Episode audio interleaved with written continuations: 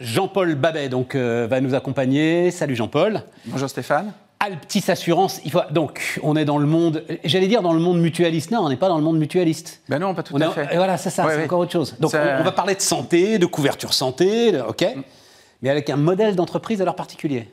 Oui, particulier, puisque l'idée c'était d'associer nos bénéficiaires en fait à se fabriquer un modèle de protection sociale à leurs mains, à leur mode de vie et tout ça, quoi. Voilà. Et donc l'idée c'était de faire une association à but non lucratif, de les mettre dedans et qui s'exprime, qui participe justement à la création des produits, des solutions, etc. C'est ça l'idée. Non, non, mais attends. Des bénéficiaires, des clients. Oui, des clients, voilà. Des entreprises, des professionnels ou des particuliers. On a trois cibles. Client d'un système de couverture santé. Oui, de protection sociale. De protection sociale. Oui, oui, tout à fait. Voilà, c'est ça l'idée, mais après, les gens ont le droit de s'exprimer sur ce qu'ils veulent aussi, hein. Bon, on connaît, les grandes entreprises font beaucoup de sur-mesure, mais pas que, les petites entreprises, les TNS, etc., n'avaient pas de produits vraiment adaptés à leur mode de vie. Quand un TNS, il a un problème... Attends, je ne sais pas ce que c'est qu'un TNS. Qu'est-ce que c'est qu'un TNS ? Un travailleur non salarié, un indépendant, quoi. Un indépendant, voilà, d'accord. S'il est empêché de travailler, il a tout de suite un souci de santé, un souci financier derrière. Je tiens à le marteler, c'est très important, c'est l'angle mort aujourd'hui du freelancing, c'est effectivement la prévoyance. C'est-à-dire le fait que qu'est-ce qu'on devient quand on ne peut plus travailler. Absolument. Tout à fait d'accord. Ouais. Voilà. Et on voit souvent les jeunes, ils disent « il faudrait que je m'achète une couverture santé ». Je leur dis non, achetez-vous d'abord une prévoyance. Parce que quand on est jeune, on a rarement des problèmes de santé vraiment importants. Par contre, bah oui, quand on crée sa boîte, il faut une prévoyance. Il faut une prévoyance. Bah oui.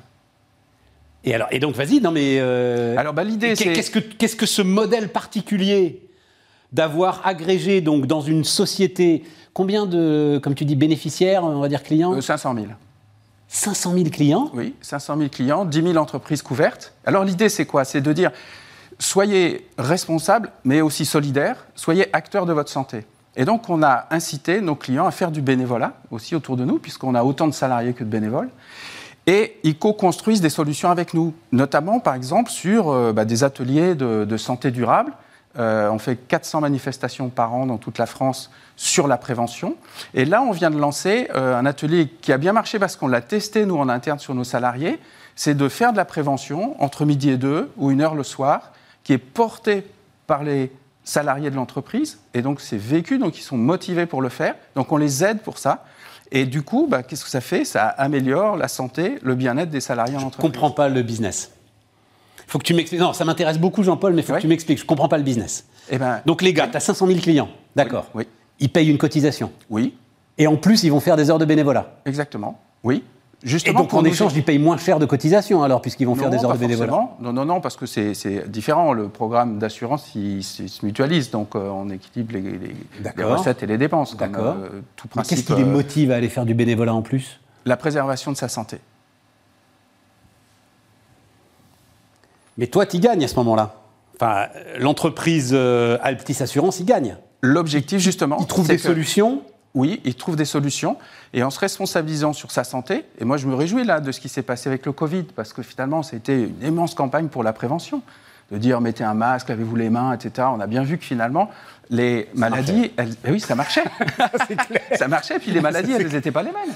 Hein, ça c'est clair. Oui, c'est ça. Ça, donc la disparition de la grippe c'est absolument passionnant.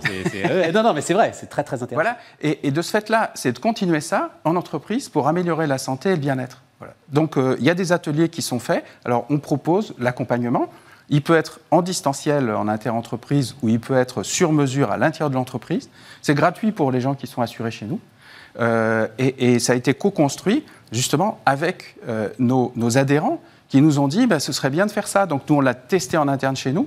Ça a super bien marché. Donc, on s'est dit « on va le proposer à tout le monde ».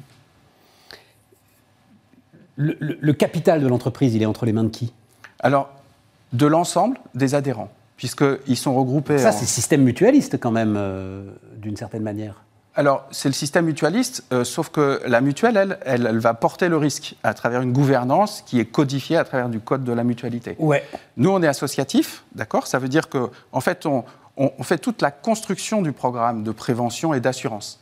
Après, on fait un appel d'offres sur le marché pour savoir quel est l'assureur qui veut bien couvrir notre risque. Ah, c'est ça le truc. C'est ça le truc. C'est ça le truc. Et de ce fait-là, en responsabilisant les gens, eh bien, il y a moins de dépenses de santé et donc on garantit des meilleurs prix dans la durée. Voilà, c'est ça que je ne comprenais pas parce qu'à un moment, il faut quand même du capital. Enfin, on est sur un système assurantiel. Oui. Donc, il faut du capital et même sans doute beaucoup de capital pour effectivement couvrir le risque. Et donc, en l'occurrence, c'est quoi? C'est un grand assureur en marque blanche qui fait ça pour toi. Oui, oui, mais pas un seul. On en a 25. On travaille avec tout le marché. C'est ça l'originalité du modèle. C'est ça l'originalité du modèle. Et où est-ce que tu trouves la rentabilité de l'ensemble de ton modèle, justement? C'est dans le fait que, d'abord, on fait très attention à nos coûts de gestion et autres, parce que c'est un vrai sujet, ça. Ouais, on fait attention aussi à l'équilibre technique, de manière à ce que les adhérents ne se voient pas d'un seul coup imposer des surprimes ou des augmentations de prix qui soient délirantes par rapport... voilà. On essaye justement d'être... constant dans la durée, de manière à ne pas avoir un effet d'escalier trop important. Et on a des excédents financiers, mais comme on n'a pas de dividendes à payer, on les réinvestit essentiellement dans, justement, des nouveaux services, dans des facilités digitales, dans l'expérience utilisateur, dans la facilité pour les adhérents d'avoir accès à nos services. Qu'est-ce que c'est que la santé durable? Alors la santé durable, c'est un concept de l'OMS, en fait, qui vise justement à préserver la santé et le bien-être sur le plan évidemment physique, mais aussi mental et social, dans un respect des ressources naturelles. Donc c'est tout l'aspect prévention. Oui, c'est ça. C'est-à-dire de regarder les choses d'une manière plus globale, certains diraient holistique. Qui est, enfin, l'élément sur lequel on n'arrive absolument pas. En fait, le sujet économique passionnant, c'est qu'on n'arrive pas à mettre un prix sur la prévention. Vous ne pouvez pas mettre un prix sur le fait que je reste en bonne santé. C'est ça le sujet. Hein. Vous pouvez mettre un prix sur une opération, sur une nuit d'hôpital, sur des médicaments. Hein. Mais le fait qu'en fait tout se passe bien parce que j'ai suivi un certain nombre de vos conseils, ça, vous ne pouvez pas mettre un prix là-dessus. Et donc, vous ne savez pas qui rémunérer en fait pour faire cette prévention. Non, c'est pour ça qu'on demande aux adhérents de la faire par eux-mêmes.